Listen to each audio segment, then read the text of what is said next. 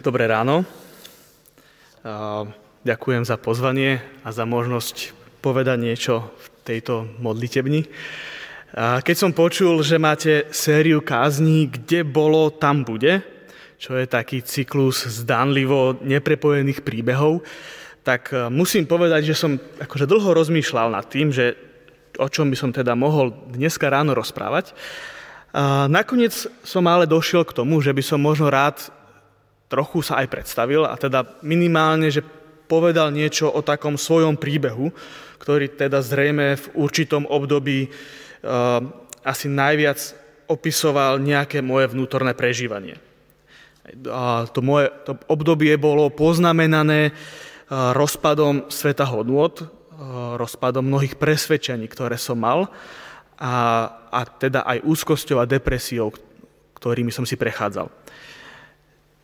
Nebudem sa snažiť úplne opísať všetky takéto situácie a už vôbec nie všetky možné reakcie, ale skôr to je takým predstavením časti príbehu, v ktorom sa nachádzam aj ja. A snať teda nejakým spôsobom to aj vám bude dávať zmysel. Keď som sa rozhodoval, že či pôjdem na vysokú školu alebo nie, tak som to vnímal tak veľmi duchovne a po hodinách a hodinách modlitieb som nakoniec teda urobil rozhodnutie, že teda opustím dobre platenú prácu, opustím partiu blízkych ľudí a veľmi dobré kresťanské spoločenstvo, ktoré ma každý týždeň veľmi silne inšpirovalo a naplňalo. Odídem teda z Británie, kde som v tom čase pôsobil a namiesto toho pôjdem študovať na vysokú školu do Prahy. Veril som vtedy, alebo tak som si to hovoril, že mi táto škola pomôže lepšie slúžiť Bohu. A idem teda do krajiny, do iného náboženského podubia medzi úplne nových ľudí. Odchádzam z dobrého miesta, ale idem robiť niečo, čo mi dáva väčší pocit zmyslu. Veľa sa za to modlím, cítim, že Boh je blízko. Cítim, že mi hovorí a opakovane mi dáva zasľúbenia, že ma nezanechá, že ma neopustí, že ma bude sprevádzať a že aj na tomto novom mieste sa mi podarí nájsť dobrých priateľov, dobré spoločenstvo a dobrú brigádu. A, a bude sa mi dariť. Vlastne asi pomerne rýchlo som si uvedomil, že to tak vlastne vôbec nebude. Že sa to zrejme nestane. Z viacerých dôvodov, ktoré teraz asi nemáme úplne čas rozvádzať, ale som si nedokázal vytvoriť blízke a hlboké priateľstva. A v rozhovoroch, ktorých som sa ocitol, som mal pocit, že sa všetko len tak trošku klže po povrchu. Že nejdeme do hĺbky a veľa sa tam stretávam len s takými predstavami o tom, že aký by som mal byť. A začal som mať pocit, že som sa totižto ocitol na mieste, kde ma viacerí ľudia nevedeli úplne prijať takého, aký som bol. A tak som sa cítil neprijatý. A začali sa teda opakovať zlyhania pri tom pokus o usadenie sa. Nepodarilo sa mi nájsť dobré spoločenstvo, nepodarilo sa mi nájsť blízkych priateľov a po mnohých, mnohých pokusoch sa mi stále nepodarilo nájsť ani dobrú brigádu. A ocitol som sa v takej sociálnej izolácii. Obávam sa, že t- takýto stav, ktorým som si prechádzal, nie je len mne vlastný. Mám pocit, že osamotenosť, odmietnutie, neukotvenosť, či dokonca nejaký pocit neúspechu a zlyhania je o mnoho rozšírenejší. A tak som si kládol také otázky, hej, že, že o čo sa tu vlastne vôbec snažím? Čo, o čo mi tu ide? Aký to má celé zmysel? Že podarí sa mi už niečo konečne? Výjde mi niečo konečne podľa mojich predstav, podľa mojich plánov? A do toho hádam v tej chvíli úplne, že najhoršie, čo sa mi mohlo stať, bolo, že sa mi odmlčal aj samotný Boh. Tie modlitby neboli také, aké predtým. Už som ho necítil a nevnímal som teda jeho prítomnosť. A, a v celom tom pocite osamotenia som mal pocit, že, ma, že som sa ocitol sám aj pred Bohom na mieste, na ktorom nepatrím. A kresťanské frázy a doktriny mi, mi potom už prišli prázdne, nejaké bezobsažné a nepravdivé. Bol som na mieste, ktoré bolo pre mňa emočne, vzťahovo a duchovne veľmi suché. V čítanej pasáži z knihy Exodus sa stretávame s Izraelom, ktorý sa tiež nachádza na púšti. Je pravda, že u neho tá púšť má trošku opačný charakter. Že je to charakter vyslobodenia z utrpenia. Izrael vyšiel zo zeme, kde bol utláčaný, z miesta nútených prác. Oni boli vyslobodení z chaosu a utrpenia, avšak toto vyslobodenie ich priviedlo do inej výzvy. Do takej výzvy prežiť v nehostinnom prostredí. A čo sa na tejto pušti deje? V príbehu Izraela mám pocit, že sa na tejto púšti udiali dve veľmi dôležité veci, ktoré dokonca so sebou neodlúčiteľne súvisia. Prvá udalosť bola, že sa im tam zjavil samotný Boh. A toto zjavenie malo teda predovšetkým prejav a dopad v podobe zákona. Druhá udalosť bola menej intenzívna, ale za to dlhšia. A bol to vnútorný prerod, ktorým si tento národ musel prejsť. Z mentality otroka do mentality slobodného človeka. A zdá sa mi, že s takou určitou nadsázkou by sme mohli povedať, že tento príbeh opisuje príbeh človeka, ktorý zažíva nejakú formu závislosti. Nejakého zlozvyku, ktorého sa za žiadnu cenu nedokáže zbaviť.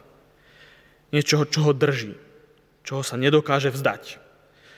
Hoci mu to možno spôsobuje nejaké veľké problémy. Človek v takýchto situáciách sa často ocita v silných pocitoch viny a výčitiek. Často hľadá riešenie, ktoré by tu jeho závislosť, ten, ten jeho zlý, zlý zvyk ukončil raz a navždy. A v takýchto momentoch silnej viny často robí silné rozhodnutia. Dáva nejaké sluby Bohu, alebo sluby životu, alebo vyhľadáva nejaké katarzné zážitky. A môže sa stať, že takéto situácie, takéto rozhodnutia mu môžu nejakým spôsobom pomôcť, môžu ho možno trochu posunúť na ceste toho zápasu, ale zdá sa mi, že o mnoho častejšie to neprináša očakávanú zmenu a tento človek sa znova ocitne v konaní, ktorého sa vlastne chce zbaviť.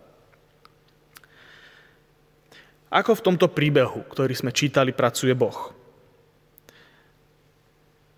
Zdá sa mi, že Boh si dáva na čas. Izrael nie je vedený z Egypta rovno do zasľubenej zeme. Táto cesta mu trvala 40 rokov. A keď si dneska pozriete cez Google Maps napríklad, že ako dlho by vám trvala cesta z Káhyry do Jeruzalema, keď pôjdete peši, tak vám to vyjde na 148 hodín, čo je niečo viac ako 6 dní. Samozrejme, rátame s tým, že v tom čase neboli také dobré cesty a išli, išli celý národ, aj so starými, aj so slabými či deťmi, takže určite by to trvalo dlhšie ako 6 dní, ale ku 40 rokom sa to ani zďaleka nepribližuje. A ak sa Boh nikam neponáhľa, ak zmena mentality z národa otrokov na slobodný Bohom vyvolený národ trvá tak dlho, tak možno ani my si nemusíme vyčítať, ak nám zmena a zbavenie sa našich zlozvykov, oslobodenie sa od našich závislostí, trvá dlhšie, ako by sme si prijali. Zmena totiž býva postupná. A vyzerá to tak, že Izrael tento čas potrebuje. Nemá sa ponáhľať nikam. Zážitok púšte je rozhodne dôležitý. A z tej čítanej pasáže sa zdá, že púšť by sa dala opísať viacerými spôsobmi. A jeden, čo tam rozhodne vystupuje, je, že je to pocit hladu. Izraeliti v, tej pasáži hovoria, radšej sme mohli pomrieť hospodinovou rukou v Egypte. Sťažujú sa teda tí Izraeliti. Keď sme sedávali pri hrncoch mesa a najedli sme sa chleba do sítosti. Vy ste nás však vyviedli na púšť, aby ste celé toto zhromaždenie vyhubili hladom. Púšť je teda miesto, kde životné občerstvenie je sporadické. Je to miesto, kedy máme pocit, že je toho na nás viac, ako dokážeme zniesť. Je to miesto nenaplnenej túžby. Je to miesto ťažoby a bolesti. Je to ľudské srdce, ktoré je hladné po naplnení, po pokoji, po radosti či po úspechu. A Boh na, na toto, na, ten, na túto potrebu v tomto príbehu reaguje mannou. Akousi nebeskou potravou, ktorá však nemá dlhú dobu trvanlivosti. Hovorí, ja vám zošlem chlieb, ktorý bude padať z neba. Ľud nech vychádza a naberie si, koľko bude každý deň potrebovať. Zdá sa mi, že tento opis zážitku púšte Izraelitov hovorí jednak o Božej intervencii, ale napriek tomu o stále silnom a prítomnom pocite neistoty. My nemáme istotu, že to, čo máme dnes, nám vydrží. Na púšti sa nedá sadiť. Nedá sa tam pripraviť na dlhšie obdobie. Nedá sa uskladňovať. A možno to viacerí poznáme keď sa nachádzame v rozpoložení, kedy občerstvenie pre nášho ducha je sporadické. Nevieme sa spolahnúť na to, že o týždeň bude dobre. Svet a náš pohľad je zúžený na jednotlivé kroky. Občerstvenie a silu máme len na najbližšiu úlohu. Možno na najbližší deň. A musím teda priznať, že toto je mi blízke. Aj keď premýšľam nad, nad tým, ako som sa mal na vysokej škole.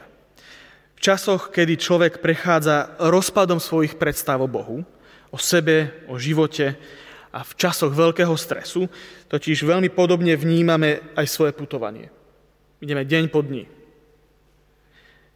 Nemám istotu, že o týždeň bude dobre. Nemám istotu, že to budem zvládať.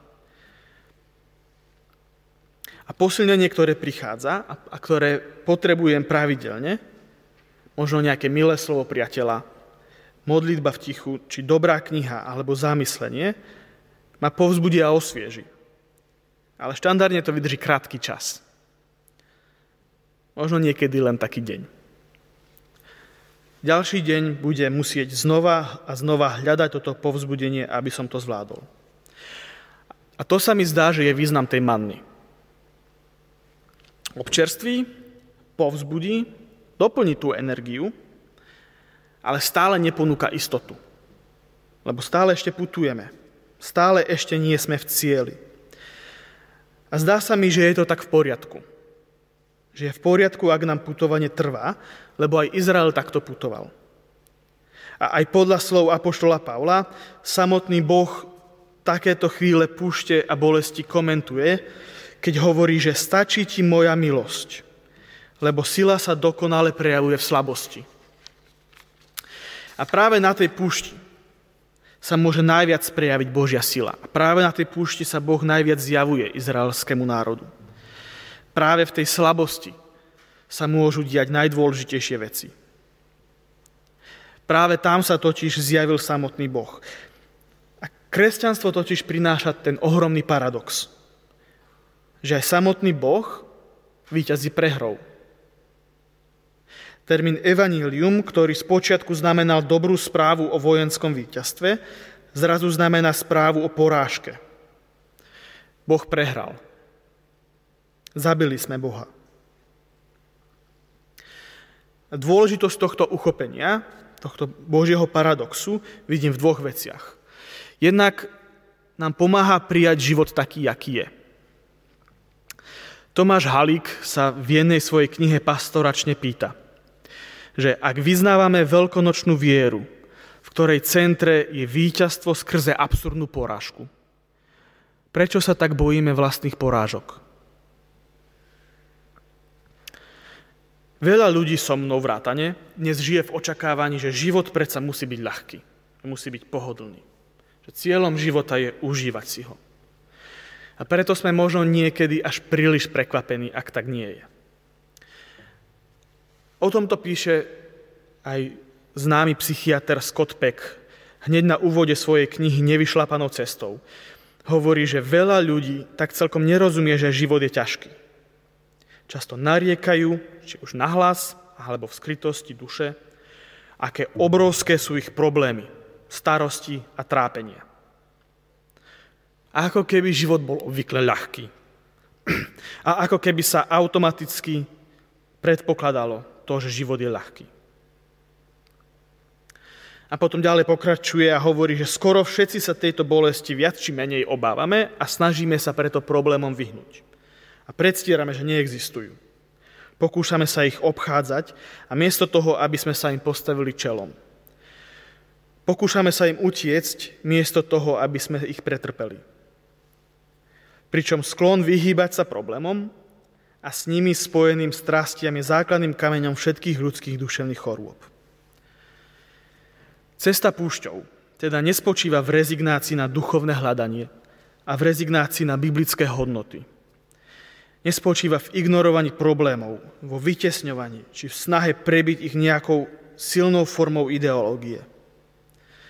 Cesta spočíva v hlbokom a poctivom prijatí. Lebo len to, čo dokážem prijať, dokážem naozaj zvládnuť. Navyše veľakrát som počul výčitku, že mnohí kresťania, a nielen kresťania, ale mnohí ľudia, sa začínajú modliť len keď na nich prídu ťažké chvíle. Len keď sa im nedarí. Že len vtedy začínajú komunikovať s Bohom. Ale čo ak sa dá na to pozrieť aj inak? Čo ak je to spôsobené tým, že vtedy nám je Boh reálne najbližšie? Ak sa nám Boh zjavuje ako Kristus na kríži, ako sila v slabosti. Tak sa zdá, že Boh sa najviac zjavuje práve v takýchto chvíľach bojov a prehier. Lebo taká je čudesná povaha Božieho kráľovstva. Výťazí prehrou a rastie ubúdaním. Tak sa Boh zjavil Izraelu na púšti. Nebolo to pri prestretých stoloch, pri nedelnej rodinnej pohode, ale bolo to na suchom, opustenom a nehostinnom mieste. Tak sa Boh zjavil apoštolovi Pavlovi v utrpení, núdzi a slabosti. A tak verím, že sa Boh zjavuje aj dnes nám. Dietrich Bonhoeffer to opisuje asi takto. Boh sa necháva vytlačiť zo sveta na kríž. Boh je vo svete bezmocný a slabý. Kristus nám nepomáha silou svojej všemohúcnosti, ale silou svojej slabosti, svojim utrpením. Náboženstva odkazujú človeka v jeho núdzi k bož, božskej moci vo svete, evanília ukazujú bezmocnosť a utrpenie Boha. A len trpiaci Boh nám môže naozaj pomáhať.